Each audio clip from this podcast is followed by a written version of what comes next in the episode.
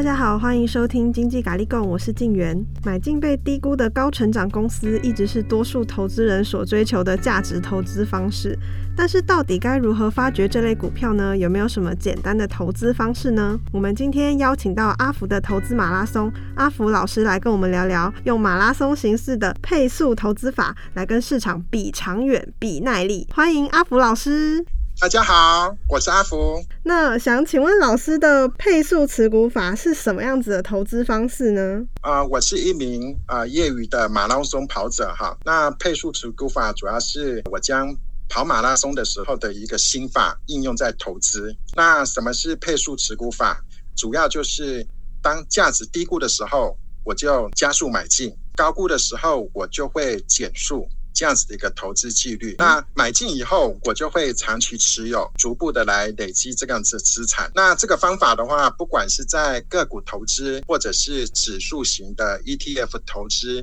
这个心法都是适用的。我说明一下，比如说个股投资，当、啊、个股它低于合理价的时候，我就会买进加速，高于合理价的时候会减速。那估值方法的话呢，我是使用本益比法，那我会透过财报数字去计算它的合理价、它的便宜价、它的昂贵价。当股价呢低于合理价的时候，我就会加码买进。那在指数型 E T F 的投资方面，我会是在指数它在相对低档区的时候呢，我会加速的买进，相对高档区我会减速。那我的估值方法呢，短期我会看技术指标的 K 值，也就是 K 值小于二十的时候呢，呃，它是一个相对的低档区，我会加码买进。长期来讲的话呢，我是看景气对策信号出现蓝灯的时候呢，我就会认为它是一个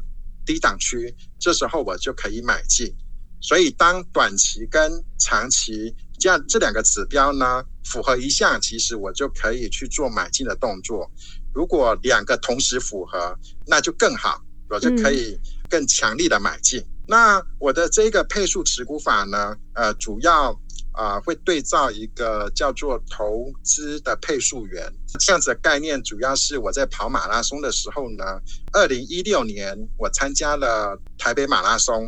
啊，那时候爱迪达它有提供一个配速源啊。那如果有参加过马拉松的人都知道，他就是会挂了一个气球啊，那呃告诉你说啊、呃，一个马拉松啊，它可以四个小时的时候可以跑完全程。这时候呢，如果说你能够跟着它稳稳的跑，你就它就会带你在预定的时间呢抵达终点。对我来讲的话呢，呃，我在选股的时候呢，也是会去对照这些投资配速源它的一个绩效去做太太弱换强的一个动作。嗯，啊、那呃，我会去看我们比较熟悉的一些市场，台湾跟美国，那选定啊四档投资的配速源。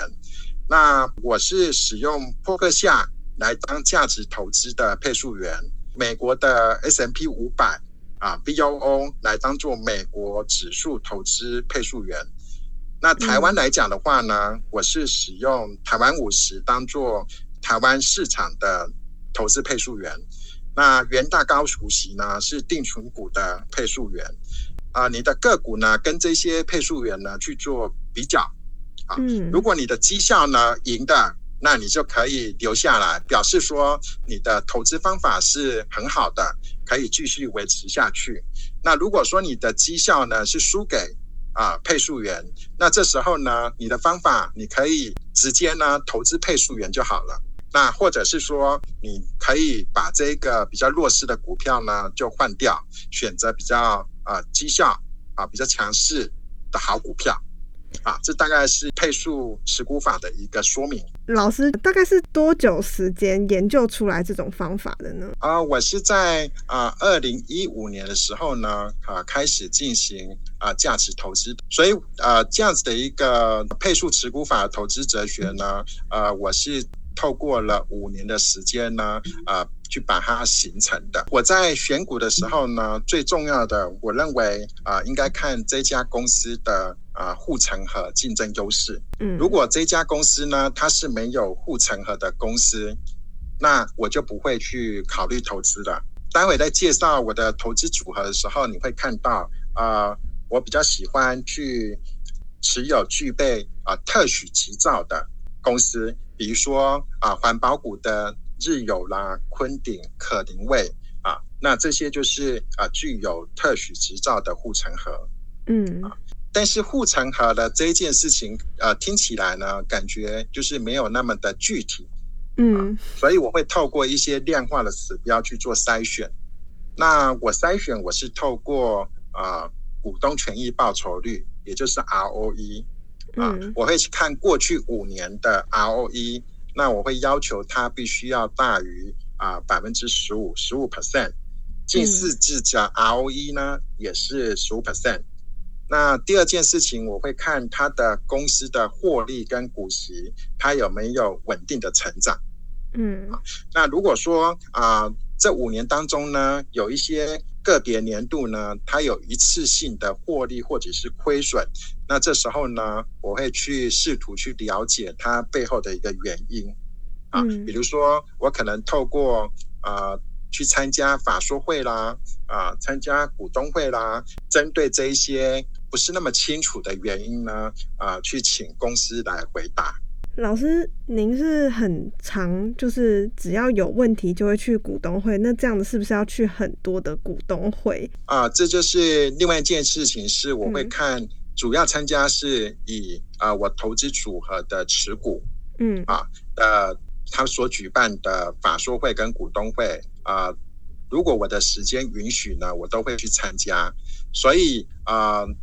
目前我的持股数是十二档。啊、嗯，那呃，这也是我的一个持股上限。就像您所说的，啊、呃，要去参加法说会，其实你必须要投入一些时间跟精力。所以根据我自己的一个经验来讲的话呢，十二档大概是我的总持股数的一个上限这样子。所以投资人还是要看依照自己能力来选，说我应该要选几档股票，然后有没有时间来研究它的一些权益或是报酬啊、呃。是的，以价值投资人来讲的话，呃都是学习巴菲特他的一个投资哲学。嗯、那巴菲特的投资哲学，呃，其中有一点就是集中投资啊、呃，我们必须要在能能力圈范围里面去做投资。所以你的能力圈范围的一个多寡啊、呃，是不是啊、呃、很广泛啊？所以我啊、呃、选定十二档呢，啊、呃，就是在我的一个时间跟精力状况允许之下呢，呃，我的投资组里面的一个持股都会用相同的一个态度呢，去去了解啊、呃、这家公司它的营运状况。那如果超过啊、呃、这个持股数目的时候呢，其实它就会呃产生你照顾不来的一个状况。那照顾不来呢，相对的你对于这个股票呢就不熟悉，那它的一个个别状况啊、呃、出现问题的时候呢，你反而会造成你的一个投资信心的一个动摇。很多人都崇尚懒人投资啊，买基金或是 E T F， 我们就不需要选股，还是一样可以稳稳赚。为什么我们会需要这个配数持股？那要怎么样才可以打造这个大家追求财富自由的人生呢？是的，其实投资股票啊、呃，可以分为被动投资跟主动投资。嗯，那刚刚提到的啊、呃，去买指数型的 E T F， 它就是属于被动投资。嗯，那它追求的是分散风险，那呃，希望我的报酬率呢跟大盘是相符这样子的一个报酬。那相对的主动投资人呢，他是希望我自行的去研究、去分析这个股票，那建构一个投资组合。那他的目标呢，就是希望能够打败大盘。嗯、啊，那每个投资人呢，啊，我觉得应该先了解自己的一个个性啊，那你的一个风险的承受度啊，来选择你自己的投资方式啊。目标就是你安心啊，你不会焦虑。嗯啊、呃，晚上睡得着觉，而且又赚得到钱的方式、嗯、啊，其实都很好。呃适合自己的最重要。嗯，那我这一套配数持股法呢，它主要是兼顾了被动投资的 E T F 以及主动投资的价值选股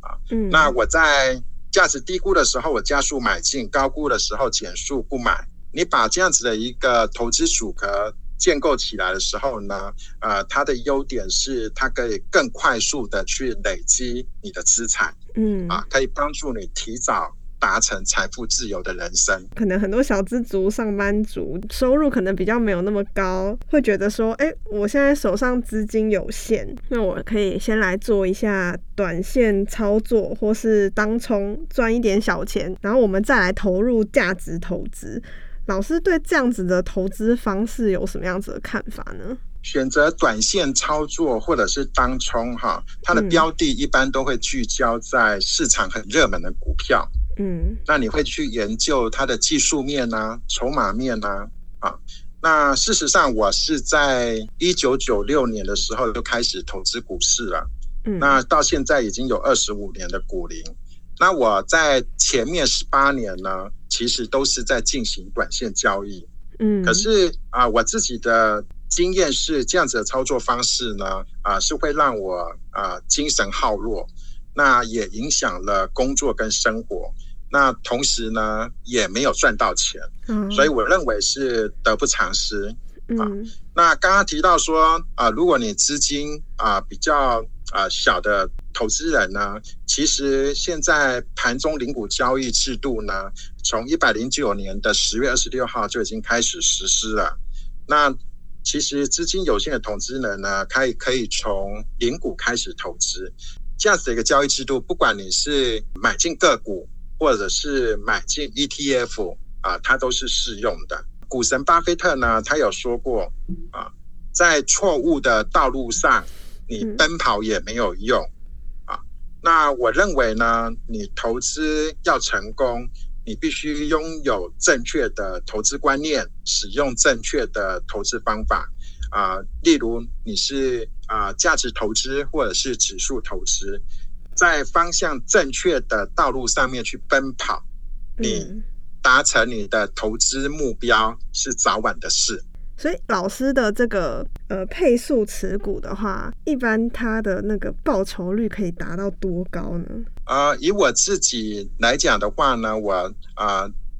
过去的投资报酬率年化报酬率是 百分之十二。嗯，这样子的一个报酬率呢，对我来讲呢，其实呃它相报酬就是呃相对应的就是风险。嗯，啊，这两个是相连结的啊。你如果想要追求更高的报酬，那你就必须啊、呃、使用啊、呃、波动更大啊，那呃风险较高的一个呃投资工具。嗯，那对我来讲来讲来说啊、呃，我设定 百分之十二 的一个投资报酬率啊，那对我来讲就已经足够。到现在，因为很多航海王最近都被套在山顶，可能之前当冲啊当冲浪冲一冲冲得很开心，但是现在可能都没有办法，因为台股量缩的关系。那老师对这些山顶上的韭菜有什么样的建议呢？刚刚有提到是说、呃、我在筛选这个投资标的的时候呢、呃嗯、我会特别看重、呃、它的护城河竞争优势。嗯、呃、所以我不会去、呃、考虑景气循环股或者是转机股。嗯，那我特别喜欢的是啊、呃，公司的产品或者是服务，它有寡占的特性，它的营运跟获利呢，啊、呃，能够稳健的公司啊，那呃，我的投资组合里面呢，都是选择这样子的一个标的。嗯，所以啊、呃，如果你的盈余呢，你获利啊、呃，会受到景气影响的啊、呃，景气循环股啊、呃，例如航海王的这些货柜三雄。那或者是说企业每股盈余它是负数，那追求一个、呃、本梦比的转机股、嗯嗯、那这样子的一个标的呢就会被我排除。嗯，所以前一阵子呢航海王它大涨的时候呢，其实我也没有心动，也没有考虑去做投资。那针对现在很多投资朋友手上有航海王的股票被套牢了，嗯、啊、那其实啊，景气循环股不在我的能力圈范围内。那我并不知道未来的基本面变化或者是股价走势，所以我没有办法给啊、呃、个别股票进出的建议。但是呢，啊、嗯呃，我会建议啊、呃、投资朋友呢啊、呃、能够啊、呃、记录下你每一次买卖的一个理由，当成一个很宝贵的一个经验啊跟学费。那避免呢啊、呃、下次呢再犯同样的错误。那如果说啊。呃能够学得一些宝贵的经验，那我想啊、呃，对于你的投资功力啊，就会更进一步。就是我们前阵子有做一个题目，是在讲投资世代的对话。股龄比较长的人呢，会觉得说现在的年轻人就很急躁，就很想要赶快获利，我想要报酬率更高，就觉得说我现在这个价值投资真的太慢太慢，要怎么样才可以转变这些人的想法呢？要真的让他们摔一跤才可以吗？我会我会建议就是呃，因为投资它是呃一门功课，嗯，那呃对于呃投资人来讲的话，其实刚开始初入股市啊、呃，或者是不熟悉的呃投资朋友呢，呃。可以先从小资金开始着手、嗯、啊，那呃，去透过这一些实战经验啊，去了解啊自己的一个个性啊，那去找到投资方法啊。嗯、那呃，当你的呃随着你的投资经验增加了啊，那你也啊、呃、开始啊、呃、有获利了。啊、那这时候呢，表示你的投资方法是适合你自己的，那你再逐步的去加大这个投资。一般投资人的话，就是好，我们就不讲那些呃热血沸腾的年轻人，讲一般的真的普通的投资人喜欢看的就是本益比跟殖利率。那老师刚刚前面有提到说要算出合理或是便宜的股价，我们再来加速持股，所以老师会怎么看这两个指标算出合理或便宜的股价呢？是的，一般人的话呃，最常使用的就是本益比跟殖利率哈。嗯，那我自己价值评估的方法，我是使用本益比法。嗯，啊、那呃，因为我希望啊、呃、是使用一个单一的方法啊、呃，不要那么的复杂啊、嗯，所以我就没有再使用殖利率法。哦、啊，嗯，啊，那再来是说有关于本益比法这个地方呢，啊、呃，我在计算的时候啊，我是透过啊近四季的 E P S 啊、嗯、来去做衡量啊，嗯那嗯。呃一般来讲，我们看公司应该是看未来的一个成长性。嗯、好，那呃，当我使用近四季，就是过去四季呢，啊、呃，主要是因为我的呃投资标的啊、呃，它比属于一个比较稳定成长的公司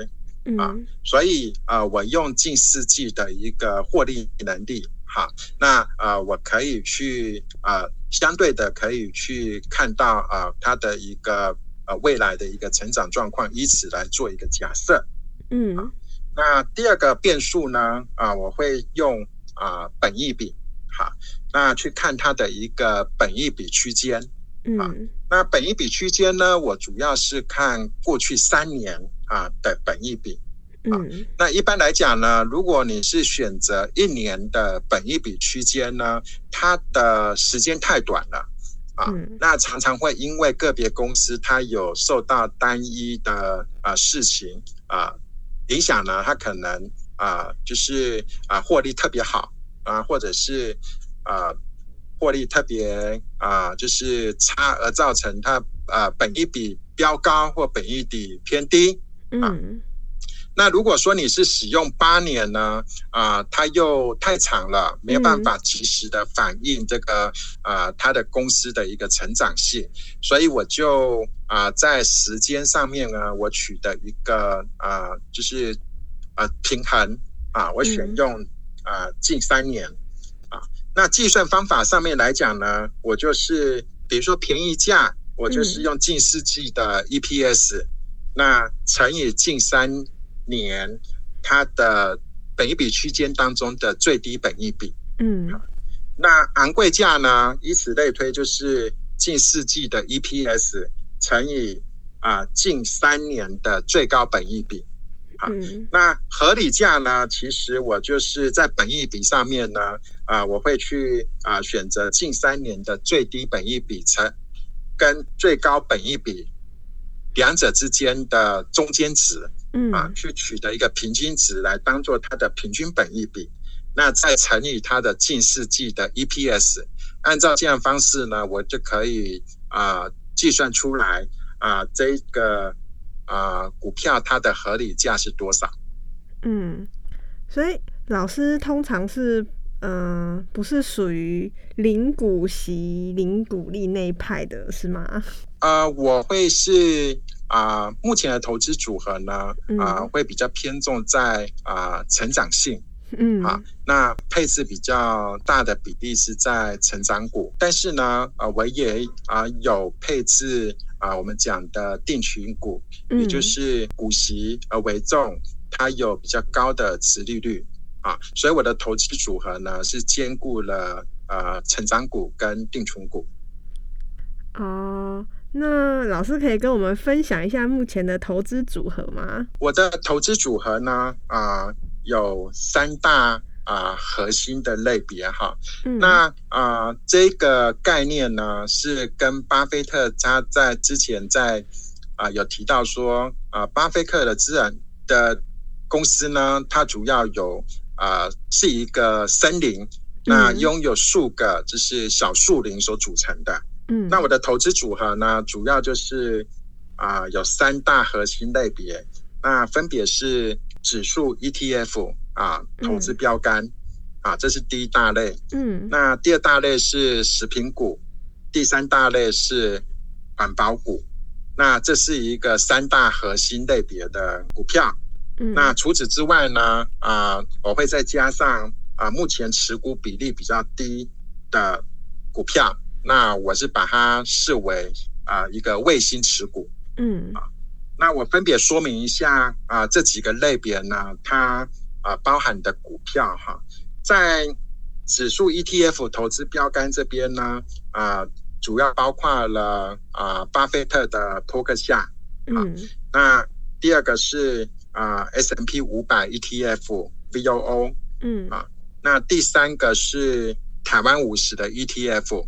那台湾五十的 E T F 包括零零五零以及零零六二零八，嗯啊，那第四个就是元大高股息的零零五六。那第二大类是食品股，那食品股里面呢啊包含三啊三档股票，分别是鲜活果汁、德麦跟中华食。嗯，第三大类是环保股，那也是包含三个股票啊，日友、昆鼎跟可伶卫。那卫星持股这边呢，就包含了啊、呃、敦洋科、统一超、全家、大地啊、呃、跟台积电。老师的这个持股啊，就是说，因为前面说通常都是长期持有嘛，就不会说我就诶获利了我就把它卖掉，这样通常是要汰旧换新的。那这样子的话，这些持股会参与除权息吗？如果啊、呃、这家公司它并没有太大的问题啊，护城河啊并没有啊消失，那啊我会继续的持有，所以我就会啊去参加啊这些除权除息，所以除权除息呢并不会啊去影响啊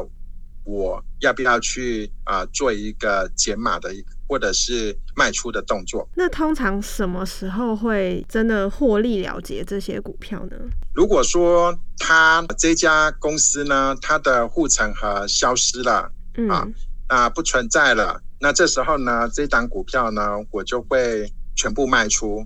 啊，剔除投资组合。嗯、如果说啊，今天呢，我发现有一个就是更好的标的也更便宜，可是呢我的总持股数呢已经到上限了啊、嗯、刚刚有提到说我设定啊、呃、上限是十二家，嗯啊，可是我又很心动这家公司，嗯，我认为它的啊、呃、胜算是比较高的，嗯啊，那这时候呢我就会跟既有的投资组合里面的持股呢去做比较，嗯啊，看哪一家公司呢，它是、呃、相对来讲、呃、是可以被取代的。嗯，那这时候呢，我就会采取这个换股的动作啊，那一进一出啊，嗯、把那个我认为胜算比较高的啊，就是啊纳入投资组合。那剔除呢，我认为啊，就是啊比较没有，就是相对没有竞争优势的这个股票。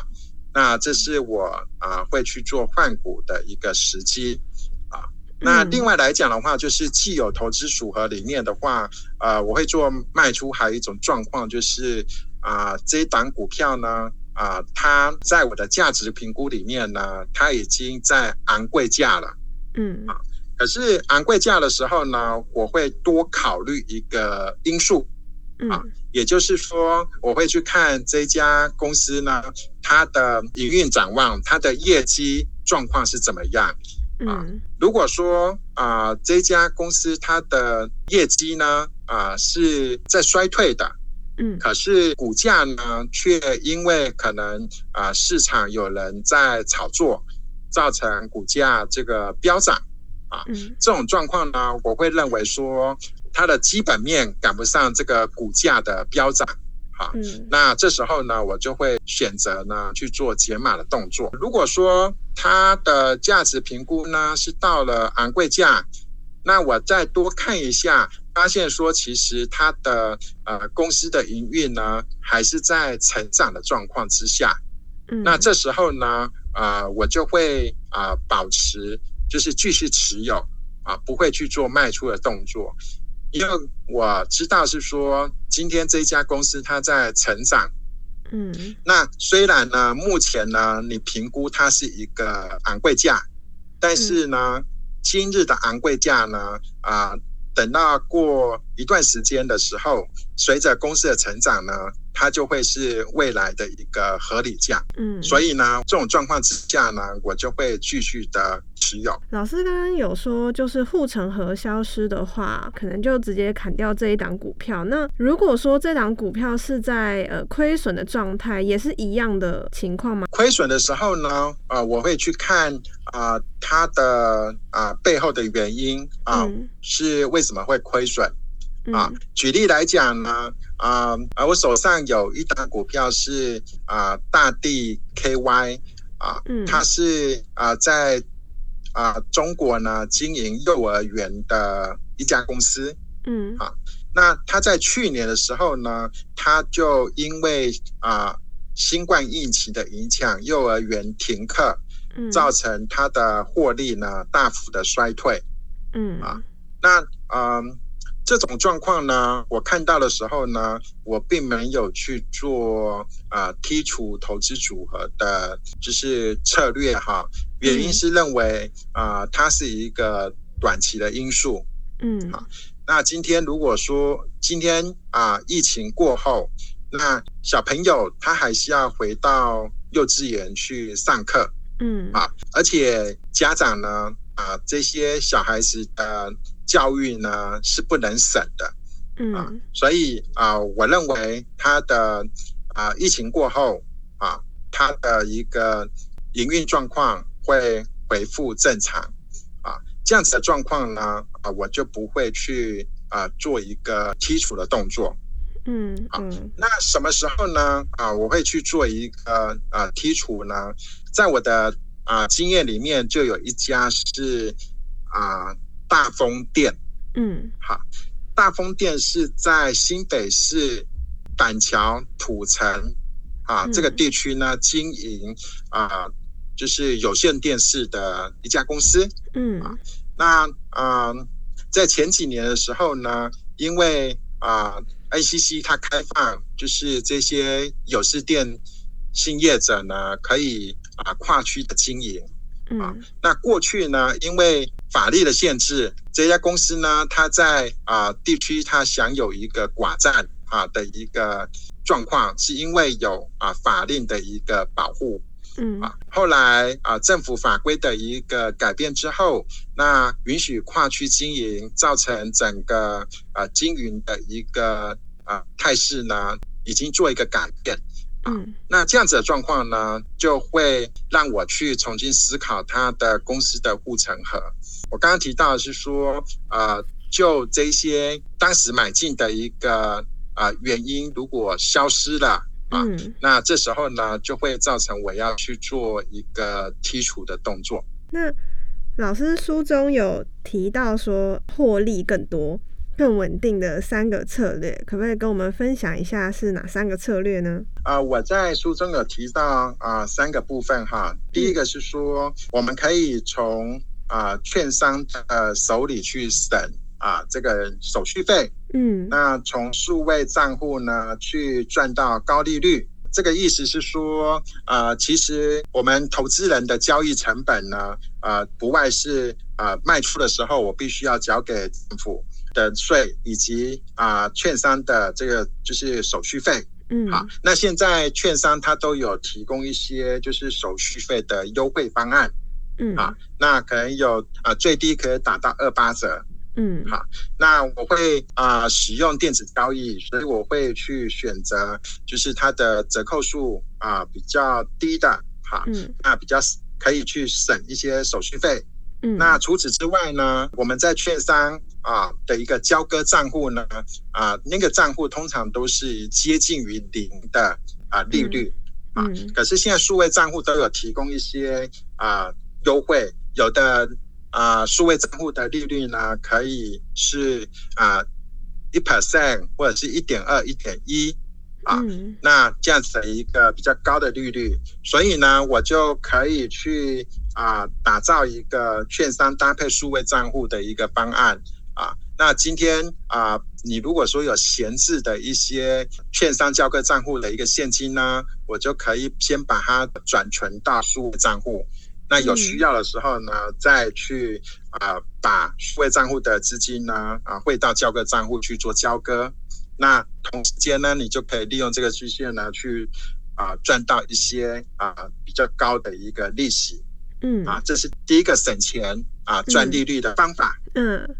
那第二个的话呢，就是啊、呃、我们可以让手上的股票出去打工。那我可以出借。啊，这些股票呢，去收到一些利息，因为我们价值投资人呢，通常都是一个长期持有的，嗯，啊，那这时候呢，啊，我们可以去出借股票借给别人，那我们就可以去赚取这些利息收入，嗯，啊，那我在书中呢也有啊分享了怎么样子可以提高股票出借的成交机会，那怎么样子能够让啊、呃，出借的利率呢，可以更高的一些方法。嗯，那第三件事情就是啊、呃，我们可以啊、呃、善用配息的一些频率啊、嗯，让自己呢就是月月都能够领股息啊，成为包租公。所以我在书中呢也有整理了啊、呃，目前指数型 E T F 它配息的一个频率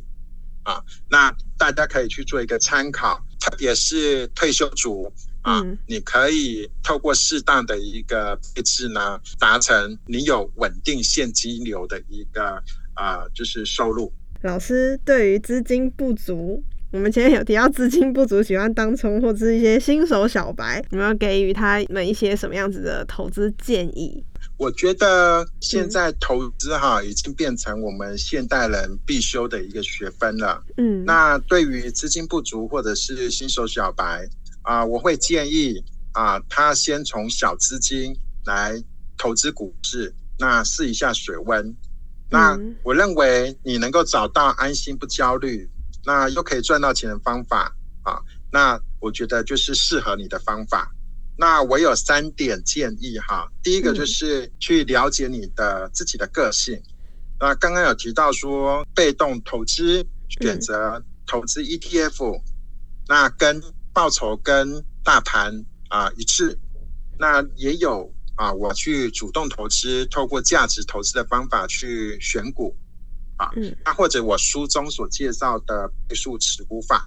嗯，好，那这都是在这些、呃、不同的一个方法当中呢，朋友可以选择适合你自己的方法，嗯，好。那第二点是说啊、呃，我会建议就是啊、呃，能够阅读一些投资经典书。嗯啊，那有一些啊大师的一些书籍啊，比如说巴菲特的书，嗯啊，那彼得林区的书啊，霍华马克思的书啊，这些透过这些书呢，你可以扩大你的能力圈，嗯啊，那另外呢啊，你可以定期的呢去啊，透过这些公司的财报分析啊，这属于一个量化分析的一个步骤。那这时候你就可以去掌握啊这家公司它的一个状况。嗯、啊，那最后来讲的话呢，啊，